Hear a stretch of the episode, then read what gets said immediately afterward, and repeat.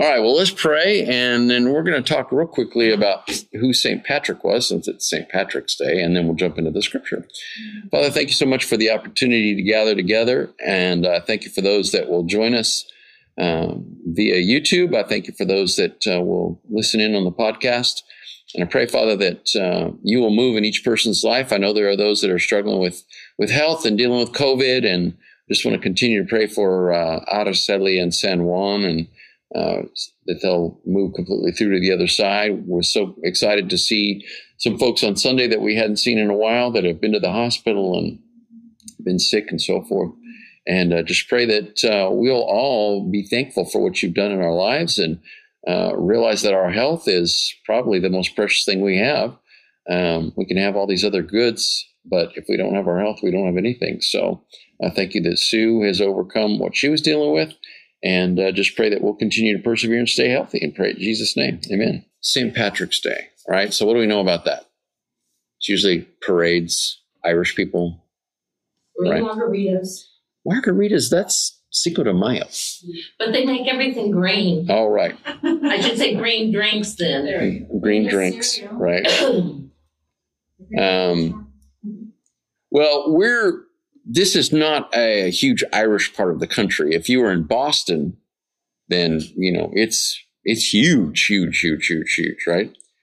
Um, let me read a little bit from this uh, this book. It's titled "131 Christians Everyone Should Know." I was going to read the article from the Oxford uh, Dictionary of the Christian Church. It's more scholarly, but this one I think is probably a little more interesting. Um, Patrick is remembered today as the saint who drove the snakes out of Ireland which is not true. All right. Uh, he's known as the teacher who used the shamrock to explain the Trinity. And that's doubted, right? That, that he held up the shamrock and it has three leaves, but it's one. And, you know, any time you try to explain the Trinity, it's going to be an imperfect explanation. And he's known as the namesake of annual parades in New York and Boston. What is less well known is that Patrick was a humble missionary. This saint regularly referred to him as a sinner of enormous courage. When he evangelized Ireland, he set in motion a series of events that impacted all of Europe. It all started when he was carried off into slavery by Irish raiders.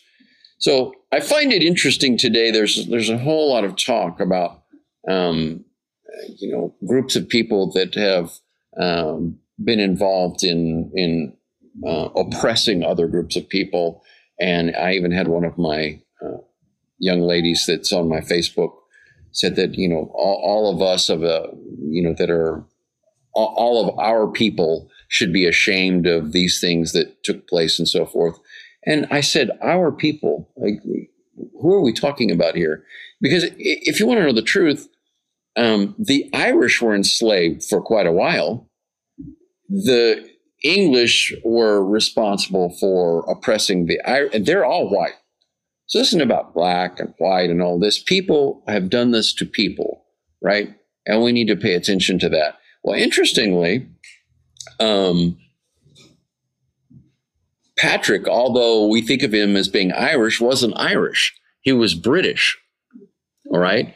But he was Latin speaking British. He was um, not of the uh, the latter Anglo-Saxon variety but uh, he was from Roman stock, really. Okay. But he was from Britain and he was kidnapped by Irish pirates. Now, I didn't even know there were Irish pirates.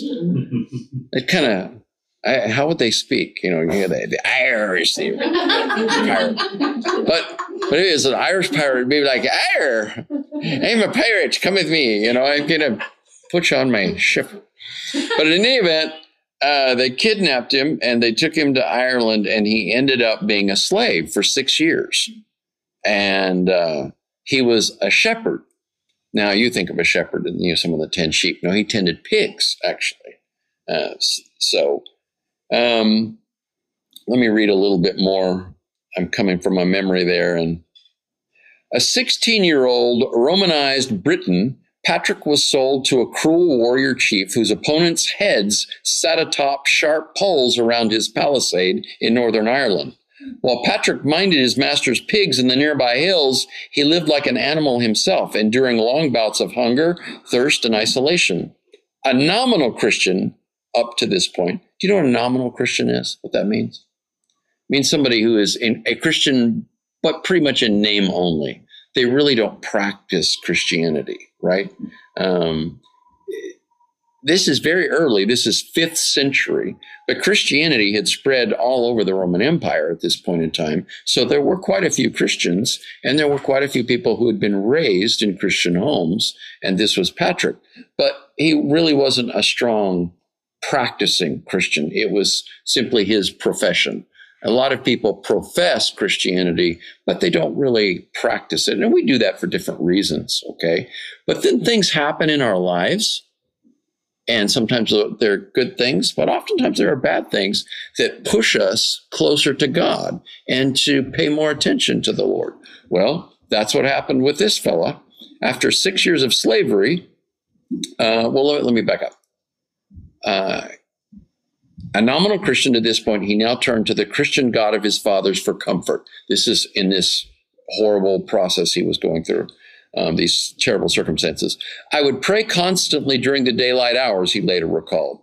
The love of God and the fear of him surrounded me more and more, and faith grew. And the spirit roused so that one day I would say as many as a hundred prayers, and at night only slightly less. After six years of slavery, a mysterious supernatural voice spoke to him Soon you will return to your homeland. So Patrick fled and ran 200 miles to a southeastern harbor. There he boarded a ship, boarded a ship of traders bound for Europe. After a few years on the continent, Patrick returned to his family in England, only to be called back to Ireland as an evangelist. I seem to hear the voice of the same men who lived beside the forest. And they cried out as with one voice, We appeal to you, holy servant boy, to come and walk among us. I was deeply moved in heart, and I could read no further, so I awoke. Whether Patrick was the first missionary to Ireland or not, paganism was still dominant when he arrived.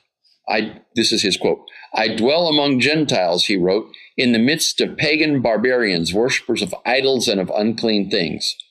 Patrick's mission faced the most opposition from the Druids, who practiced magic, were skilled in secular learning, especially law and history, and advised Irish kings, Biographies of the saint are replete with stories of Druids who wished to kill Holy Patrick.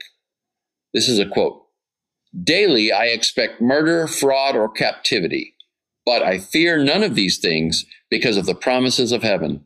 I have cast myself into the hands of God Almighty, who rules everywhere. Patrick was as fully convinced as the Celts, this would be the early Irish, right, that the power of the Druids was real, but he brought news of a stronger power.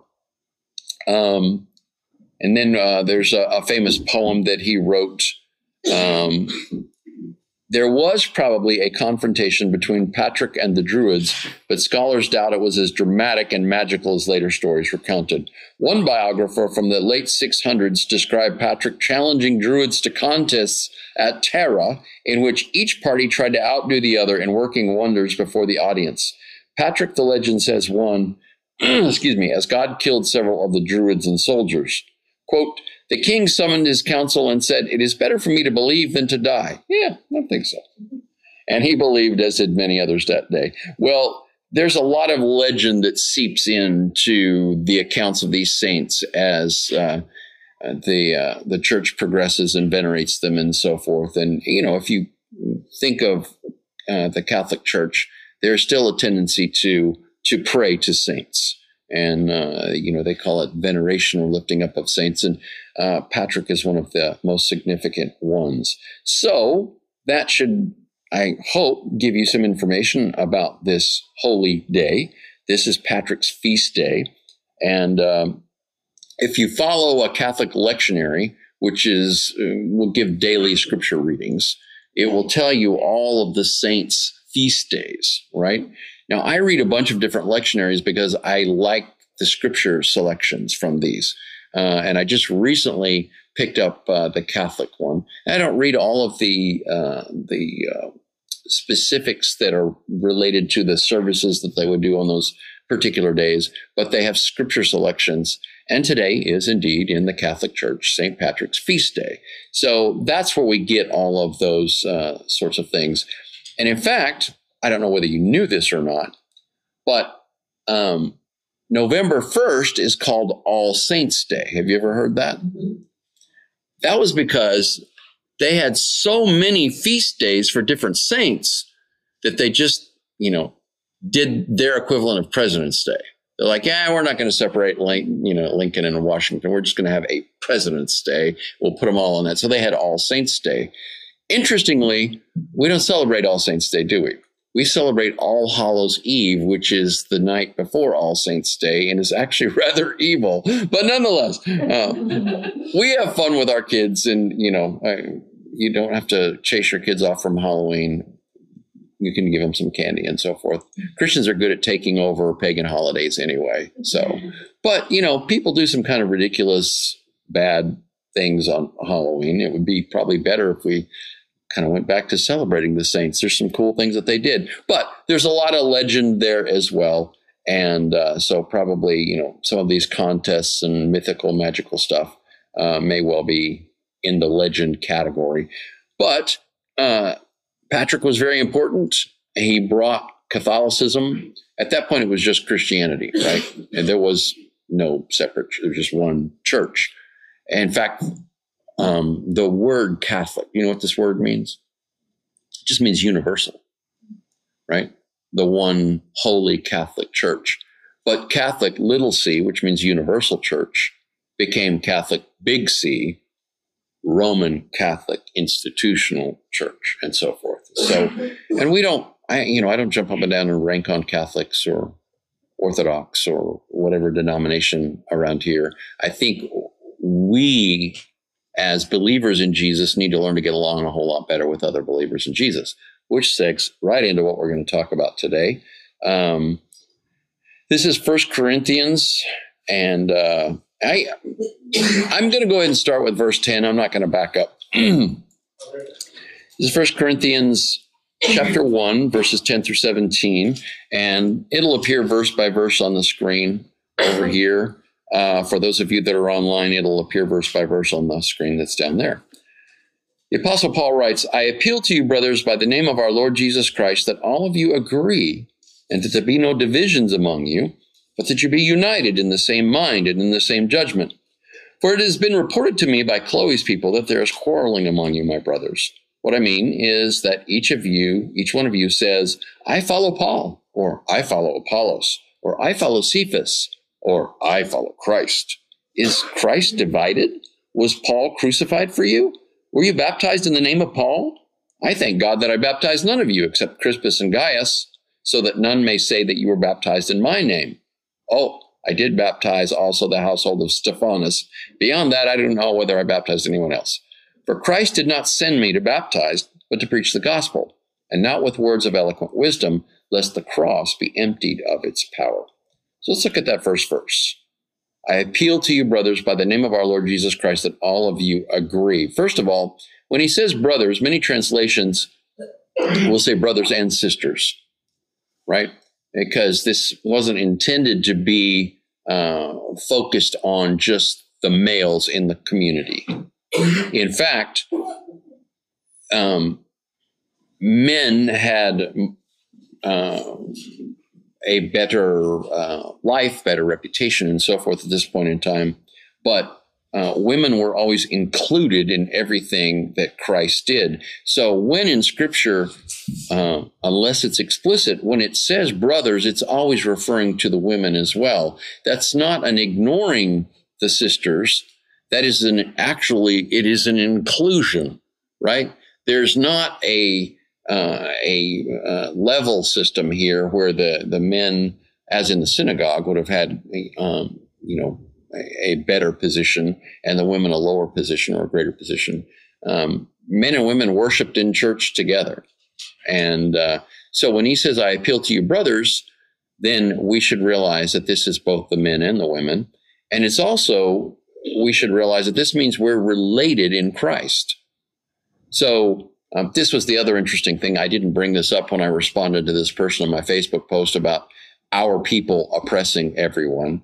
Um, you know, the, the people that I recognize as my people are people that follow Jesus. Uh, I don't even agree with all my relatives. you know, do any of us?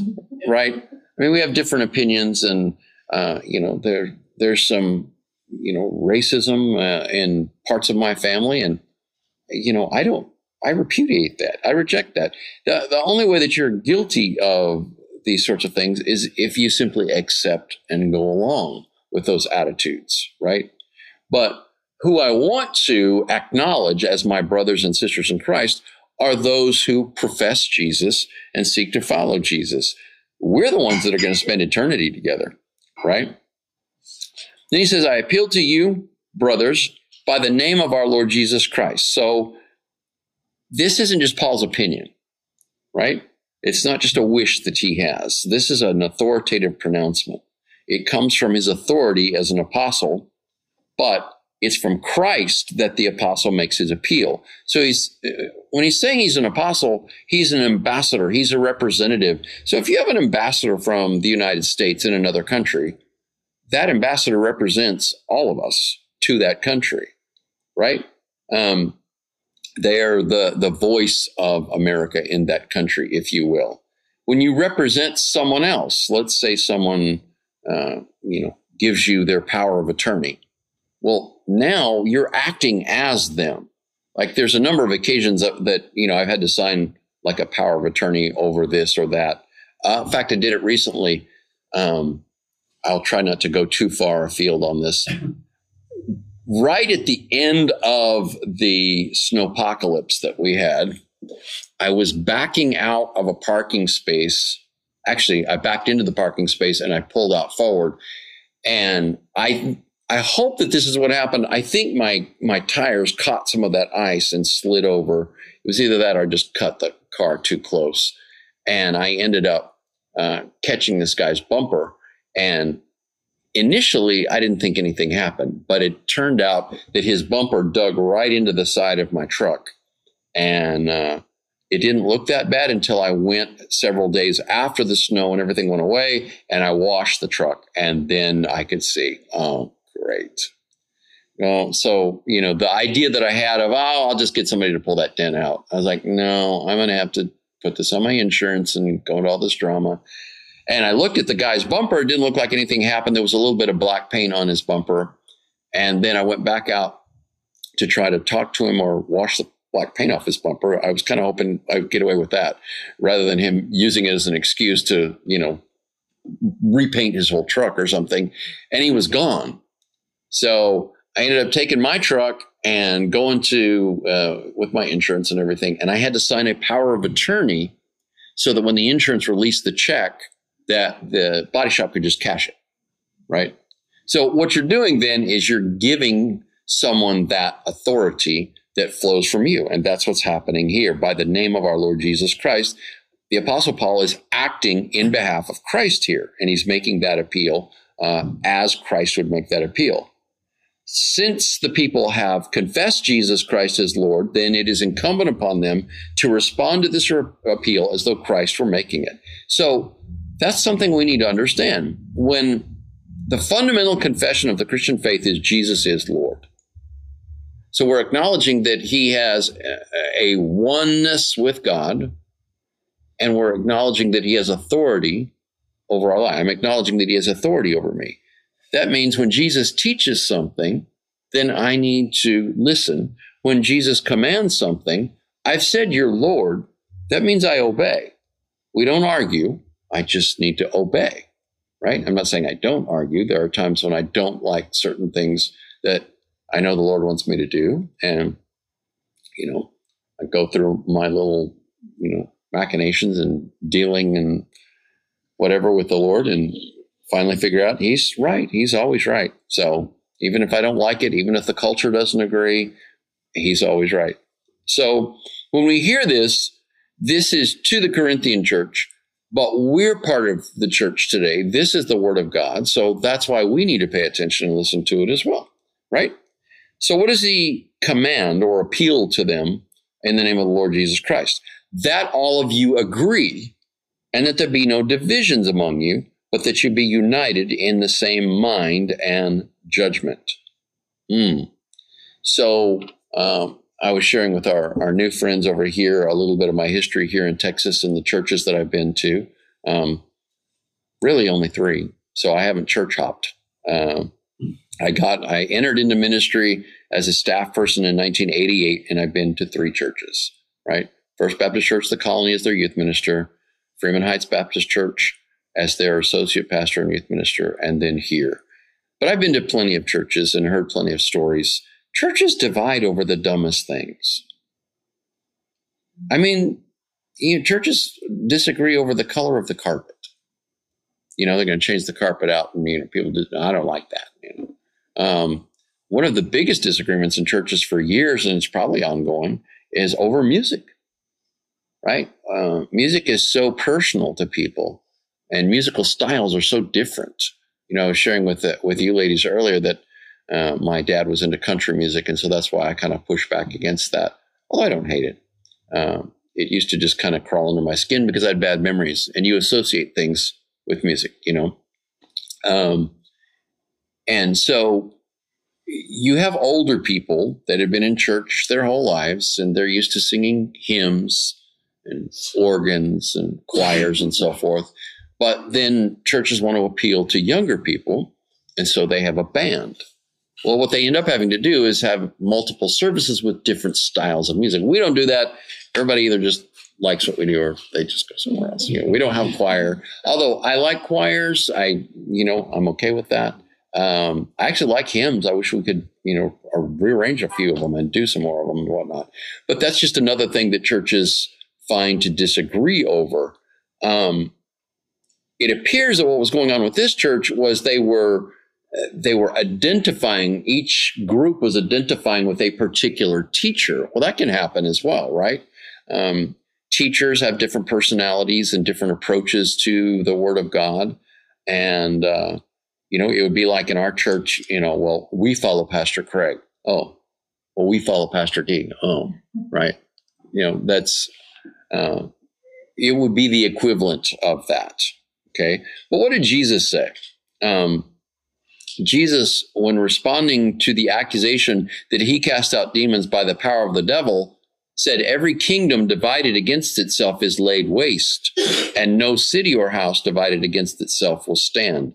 Well, our country needs to pay attention to that today. And certainly churches need to pay attention to that. So, whether that is people who are within a particular local congregation or whether that is the Catholic Church, the Holy Catholic Church, the Universal Church, small c, right? We need to pay attention to that because in dividing, we are at the very least diluting our influence, but we also may be destroying our influence uh, in in this world in which we live. Um, so, I had forgotten that I'd put this in here. I think I must have been reading Lord of the Rings uh, when I did these notes originally. Uh, as an illustration of this division, consider the fantasy novel Lord of the Rings. In the first book of the trilogy, we observe the companions who've been assembled to assist the main character Frodo discharge his burden of destroying the Ring of Power. But they're weakened by pride. Even as they rise up strongly against one another, they divide along lines drawn by ancient conflicts and loyalties. In Tolkien's myth, elves and dwarves who once had a prosperous relationship are now estranged due to harm done when the greed of the dwarves drove them to mine too deeply and awaken an ancient demon called a Balrog. This drove many of the elves away from their first home we come to a point in the story when the companions are walking through the elf forest of Lothlorien. Let me quote. As we agreed, I shall here blindfold the eyes of Gimli the dwarf. This is uh, an elf speaking to the dwarf. The others may walk free for a while until we come nearer our dwellings. This was not the, not at all to the liking of Gimli. The agreement was made without my consent, he said. I will not walk blindfolded like a beggar or a prisoner, and I am no spy. My folk had never had dealings with any of the servants of the enemy, neither have we done them harm, done any harm to the elves. I am no more likely to pr- betray you than Legolas, which is the elf that came with them and their companion, or any of my other companions. I do not doubt you, said Haldir, yet it is our law. So the conflict heats up until Gimli unsheathes his axe, and the elves draw their bows, and the leader of the company, Aragorn, proposes that all of them be blindfolded to make things more fair. Now Legolas the elf complains, desiring greatly to see the wonders of Lothlorien. Alas for the folly of these days, says Legolas. Here all are enemies of the one enemy, and yet I must walk blind while the sun is merry in the woodland under the leaves of gold. Folly it may seem, said Haldir. Indeed, in nothing is the power of the Dark Lord more clearly shown than in the estrangement that divides all those who still oppose him. Yet so little faith and trust do we find now in the world. Wow. That's like, you know, something that could easily be related to the church we need to have a united front against the darkness that is descending upon our society and our culture. And rather than that happening, we have these little fights and arguments over a variety of things that, in the biggest picture of things, just really don't matter. Churches divide and fold or remain impotent as a result of their inability to agree. Families fight and fail to overcome obstacles that they've. I've seen that for years as well. Here are families that are struggling, but they're fighting each other. Man, when things are bad, that's when you need to join together, shoulder to shoulder with your family. You all need to fight together.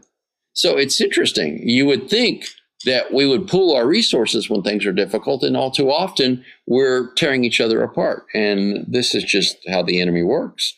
Nations divide and are conquered by other nations that are united by belief and purpose. There is constant conflict between warring theological or doctrinal fashion, factions. Calvinists call charismatics false. Politically conservative Christians reject those who are not 100% in agreement with their position on cultural issues. The coronavirus has divided Christians over face masks and in person church attendance. We face a great enemy and he's keeping us weak by dividing us. We need to remain united in our faith in Jesus and not pass judgment on others over debatable issues. Um, this is what uh, the Apostle Paul wrote over that uh, concerning that idea of passing judgment on others. He says in Romans 14 13, Therefore, let us not pass judgment on one another any longer, but rather decide never to put a stumbling block or a hindrance in the way of a brother.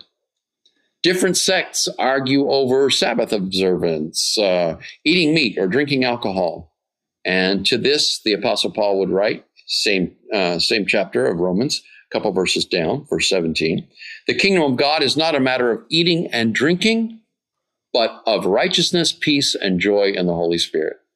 So, you know, what do we do when we're in those situations uh, where contention rises? I think we compromise so long as it's not a compromise of the truth or a compromise of doctrine. Okay. Um, there are people that, uh, you know, won't eat pork, for example. Well, that doesn't mean that I need to parade my pulled pork sandwich in front of them, right? If that's offensive, then I can eat something else. It's okay. There are people that are are vegan, and they're not vegan just for health reasons. They think that it's actually morally wrong to kill an animal and eat it. Well, I'm not going to just flaunt my freedom in front of a vegan, right? And, you know, drag them over here to Intrinsic and say, man, you, got to try some of this barbecue. Now, it's interesting. Carrie's got some uh, vegan dishes over there, right? So, you know, somebody could order that. But I just, if someone had a moral problem with it, um, I don't have to change my belief system in order to get along. No, I'm just throwing things out there that I think will be less controversial. There, there are some things that are just so incendiary right now um, that you can't even talk about them. Um, and a lot of those things have to do with politics. Sadly, too many Christians have become too political.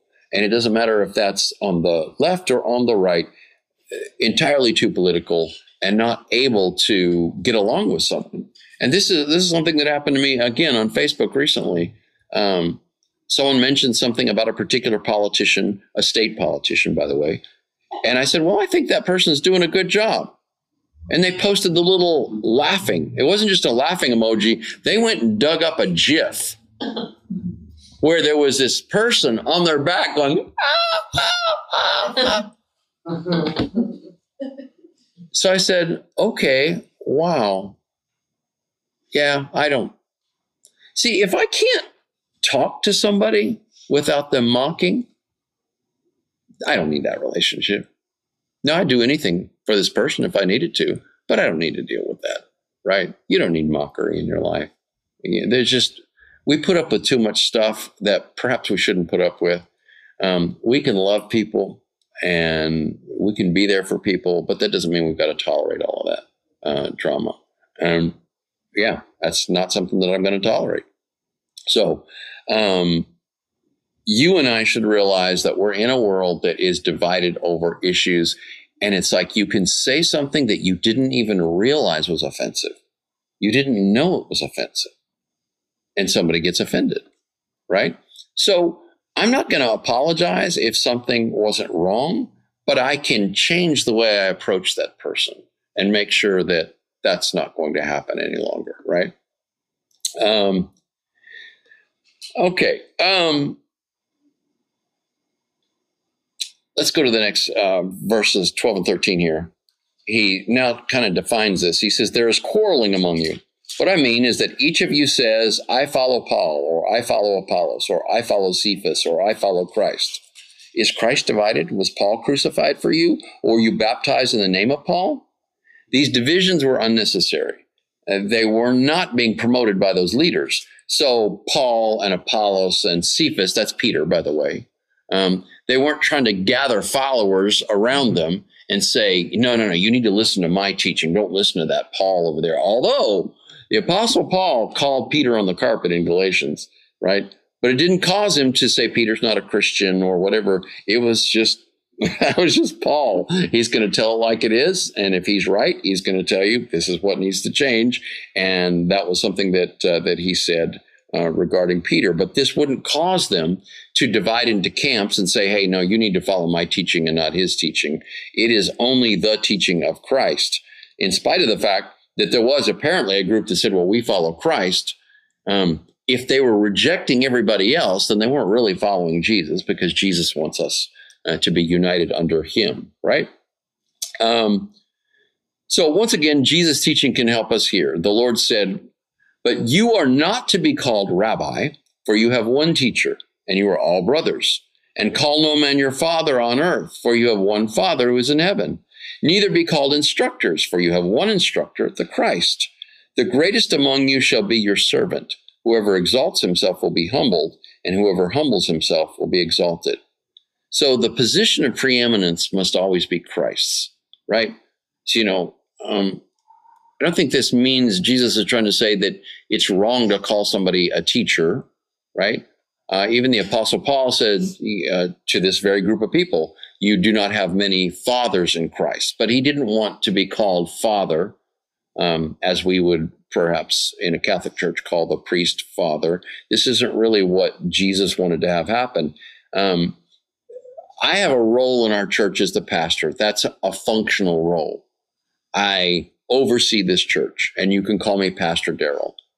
But I don't want to be the person that sets all of the theology in everybody's life.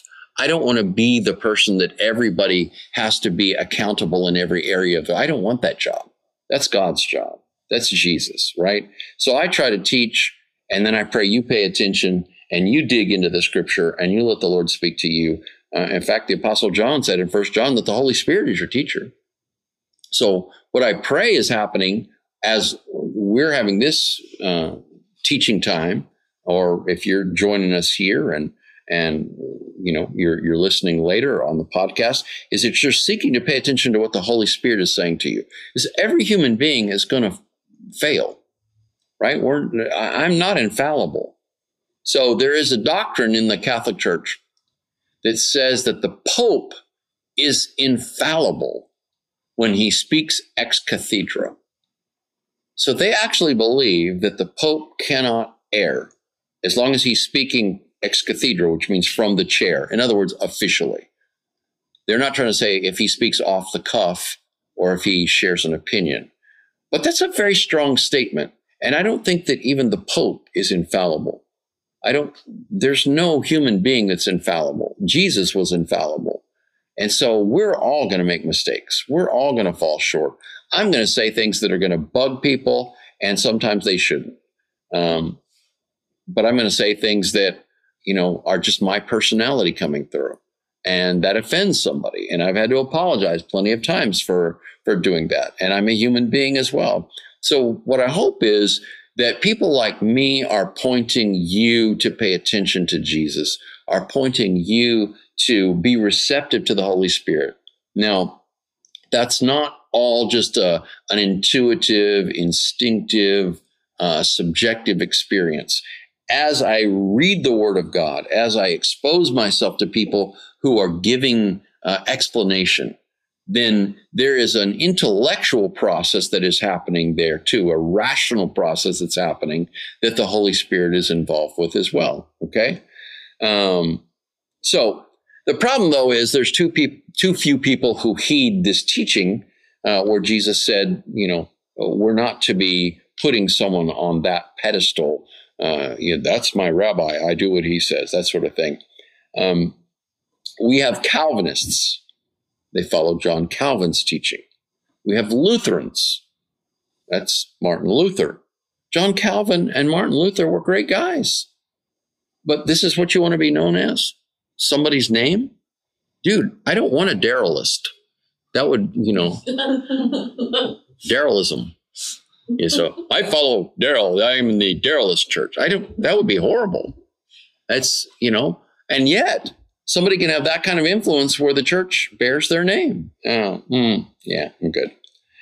Catholics follow the Pope. Uh, church of Christ, this is exactly like, you know, I follow Christ. And I'm not disparaging anybody. I'm just, I'm showing you how these different groups do what they do. There are great Lutherans and great Calvinists, and I'm not just putting anything against them. I'm, I'm trying to show you how this this uh, practice continues today. Um, Church of Christ say, no, we're Christians. We follow Christ. But they actually follow Alexander Campbell, right? And They're Campbellites. They, they have a particular perspective on Scripture and on salvation, and they're following someone who originally had that perspective. So we do the same thing today, right? Um, and there are denominational labels as well. Baptists, which I identify with, Pentecostals, the emergent church, the purpose driven church, and on and on. Differences and distinctives are not bad, okay?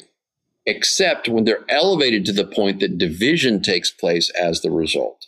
Essential loyalty to Christ and humility in doctrinal differences, particularly in debatable issues, will prevent division from occurring. What are debatable issues? Well, there are sometimes important issues, but there has not been a consistent consensus among Christians in some of these important issues. So you have to just kind of hold them at arm's length. Issues like election, right? Um, that we are chosen in Christ before the foundation of the world. What does that mean when it concerns my choice and so forth? And there are different answers to that question, and I have an answer to that question as well. But Calvinists are very strong on election, for example. Ecclesiology, that is, how do you do church? Do you have a presbytery? Do you have a board of elders? Or do you have a pastor or two pastors? Or is it a, you know, wide open congregational form of government where you have business meetings every month and fight over everything? I mean, that's the Baptist way right there. Um, it's, it's what I come out of. Uh, so there, there are all these different areas where people could divide. But I think what would be important in our time is to pursue what C.S. Lewis called mere Christianity. So when when he he did a series of lectures, C.S. Lewis did radio uh, talks, he called them, and those were compiled and became the famous book, Mere Christianity.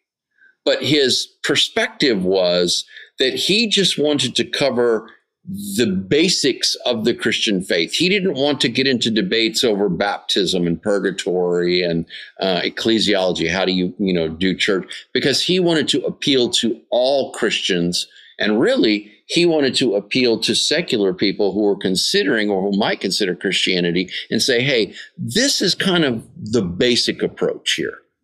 And it's a very, very good book. I can highly recommend it.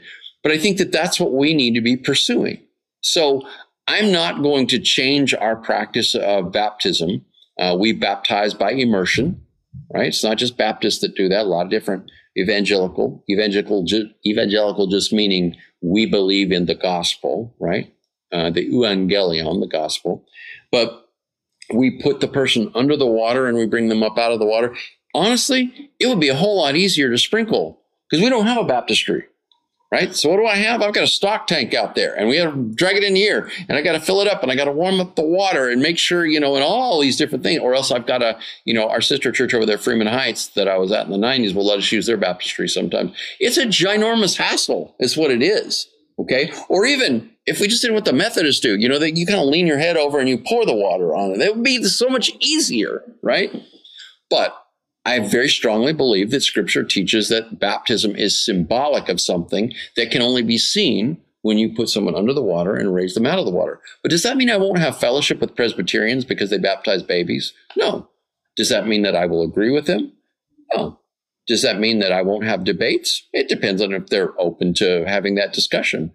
But, you know, I'm not here to try to win somebody from being a Presbyterian or a Methodist or whatever. We've done uh, a. Um, a 5K with uh, a group of Methodist churches. Obviously, didn't do it last year because there was no anything last year, but uh, including First United Methodist and um, oh, just a bunch of Methodist churches that are around here, like four, five, six different Methodist churches, and we're the only non-Methodist church, you know, or at least we were for a long time that was in that group. But we can join together with them and have fellowship and do. Does that mean that I agree with everything that they do or say? No, I don't. Okay. But if we can approach this concept of mere Christianity, I think that we'll have a lot more influence in our culture and people will be a lot more willing to pay attention to what we have to say rather than just being the frozen chosen over here in the corner and thinking we're the only ones that are going to heaven. And that's just not the case. So, now, I don't mean to advocate unity at all costs. There are essentials in the Christian faith. Mere Christianity uh, focuses on Christ and that Christ is the unique Son of God, right? Um, departure from what Jude calls the faith that was once for all entrusted to the saints is apostasy. It's departure from Christianity. Now, there are plenty of denominations that are moving further and further and further away from that faith that was once for all entrusted to the saints. I'm not going to get into uh, a, a, backwater here and discussing certain issues, but there are certain cultural issues that are prominent today that churches are uh, moving toward the culture and away from scripture. And once they move away to the degree that they begin to renounce this faith that once once for all entrusted to the saints out, I will speak the truth. I will tell you uh, what these folks believe. I mentioned this on uh, Sunday as a part of my message. It wasn't uh, stated to be a part of the message on Sunday, um, but uh, Mormons, okay? Uh, this is, uh, by and large, a wonderful group of people. But this is not Orthodox historic Christianity. Jehovah's Witnesses. This is not Orthodox historic Christianity. Mormons will tell you that Jesus is the Son of God, but Mormons are actually polytheists. They believe there are many gods of many planets. Well, then really Muslims are closer to having a correct theology than Mormons. You see what I'm saying? I can talk, uh, you know, about Muslims as well and say, here are points of agreement. They don't believe Jesus is the Son of God. They don't believe Jesus was crucified. But there's no more, even if you don't believe Jesus is the Son of God, the central fact in the Jesus story is the crucifixion. He was crucified, right? Even if you want to resist the idea, the reality, I believe, that he was raised from the dead, to repudiate the crucifixion is uh, not historical and not accurate.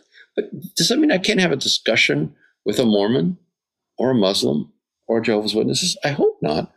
But I can't have fellowship with those folks. We're not of the same type. Does that make sense? Right? So I don't have to hate people.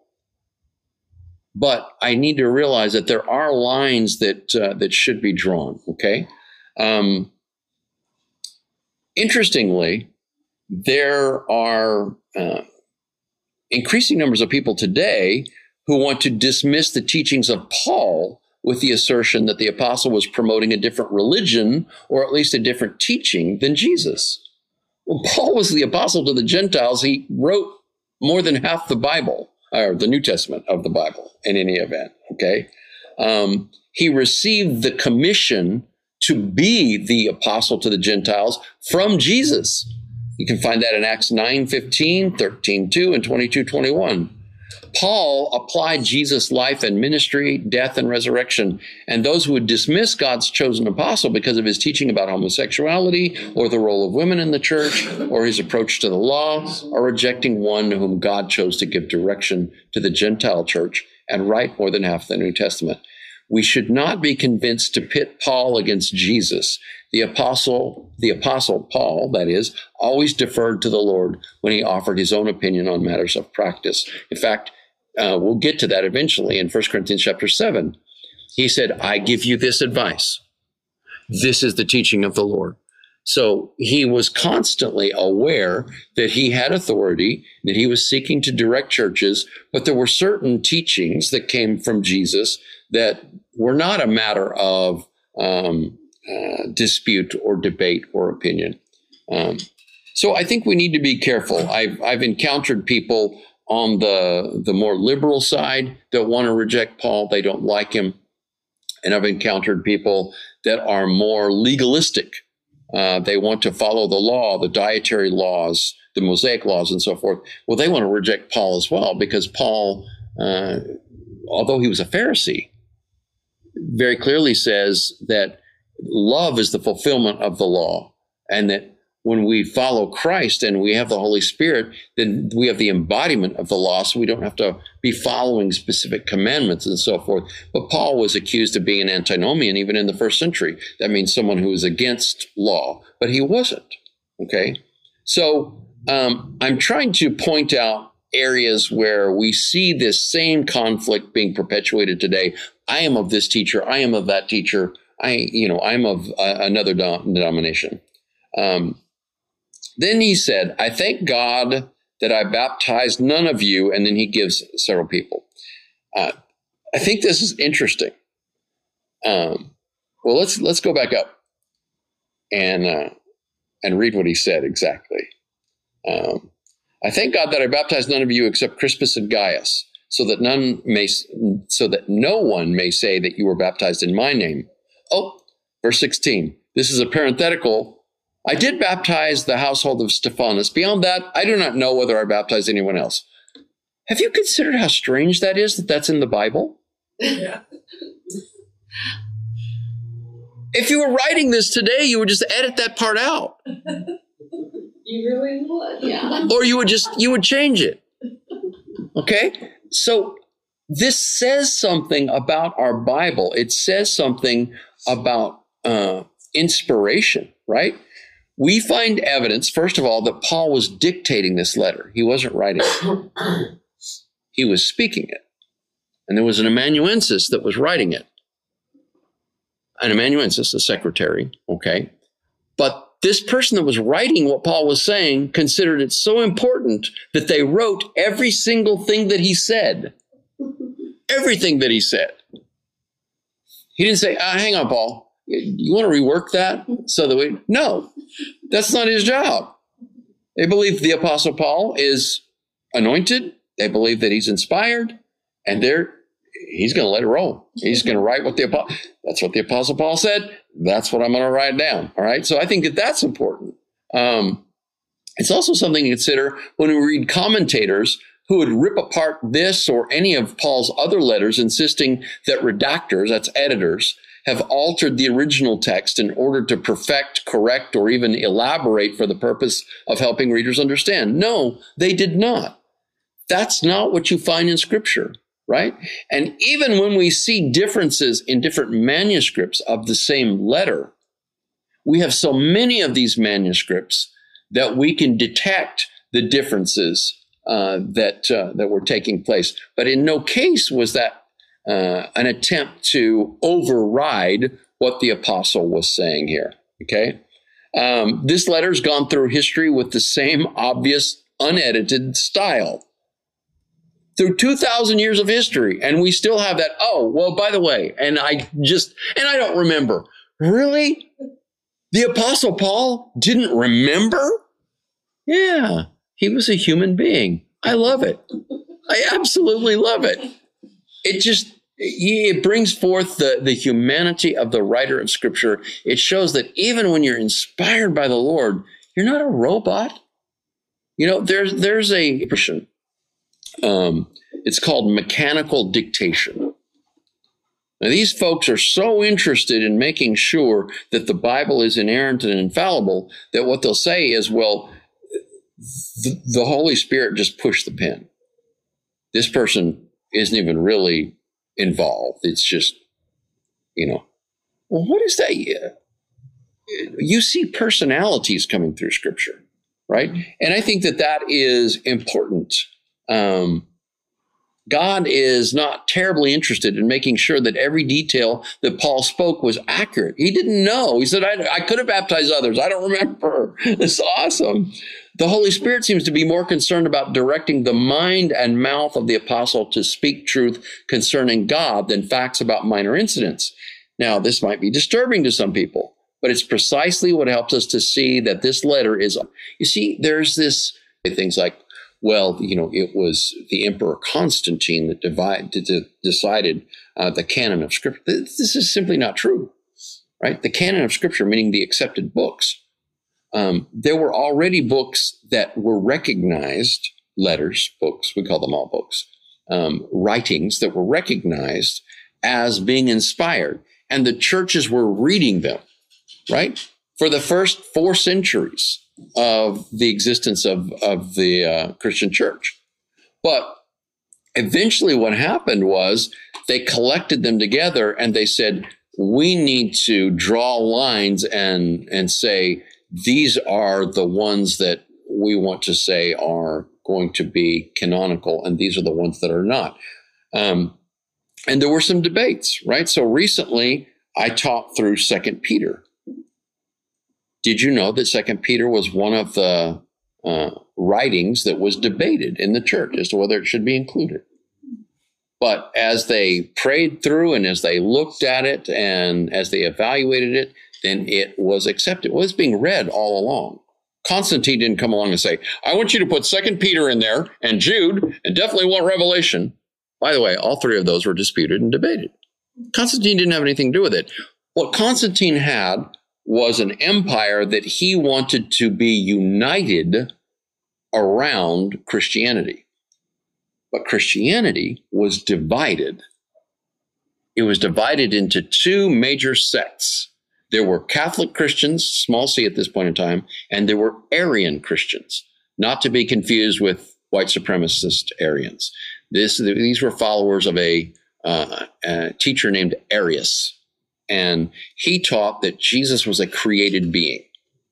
And so there was a significant number of people that were following Arius and this idea that Jesus was a created being rather than the only begotten Son of God, eternally begotten of the Father, what we have in the Nicene Creed. So obviously, you know which side won out. What Constantine did was he called together all of the bishops in the empire because he had legalized Christianity for the first time. And he called all of these bishops together, and they came together at the first ecumenical council of Nicaea, right? And that's where we get the creed called the Nicene Creed. It came out of that council. And that's where they formulated uh, this uh, idea of uh, God being Trinitarian and the three persons of the Trinity being homoousia, which is a Greek word meaning they're all the Father, the Son, and the Holy Spirit are three persons, but one essence, one substance, if you will, right? So um, the Apostle Paul is interested in bigger issues.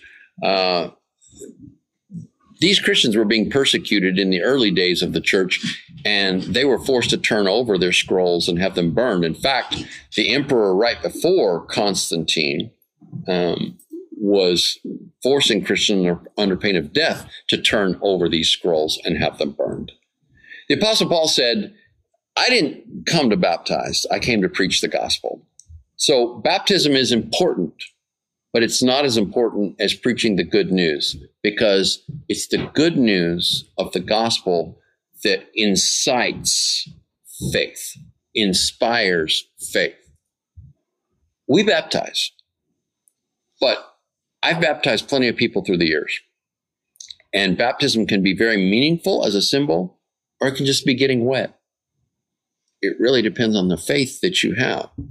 And this is why we're careful. We baptize a lot of kids. We have a lot of kids in this church. We baptize a lot of kids, but we're careful about uh, just baptizing a child simply because other children have been baptized. And kids follow other kids, right? They follow the expectations of their parents. Their parents want them baptized. They sense that. They want to be pleasing to their parents. They get baptized. But that's that's not an authentic expression of that individual's faith, right? So we need to teach and we need to preach. And that's what the Apostle Paul said. Uh, this is what I've come to do, right?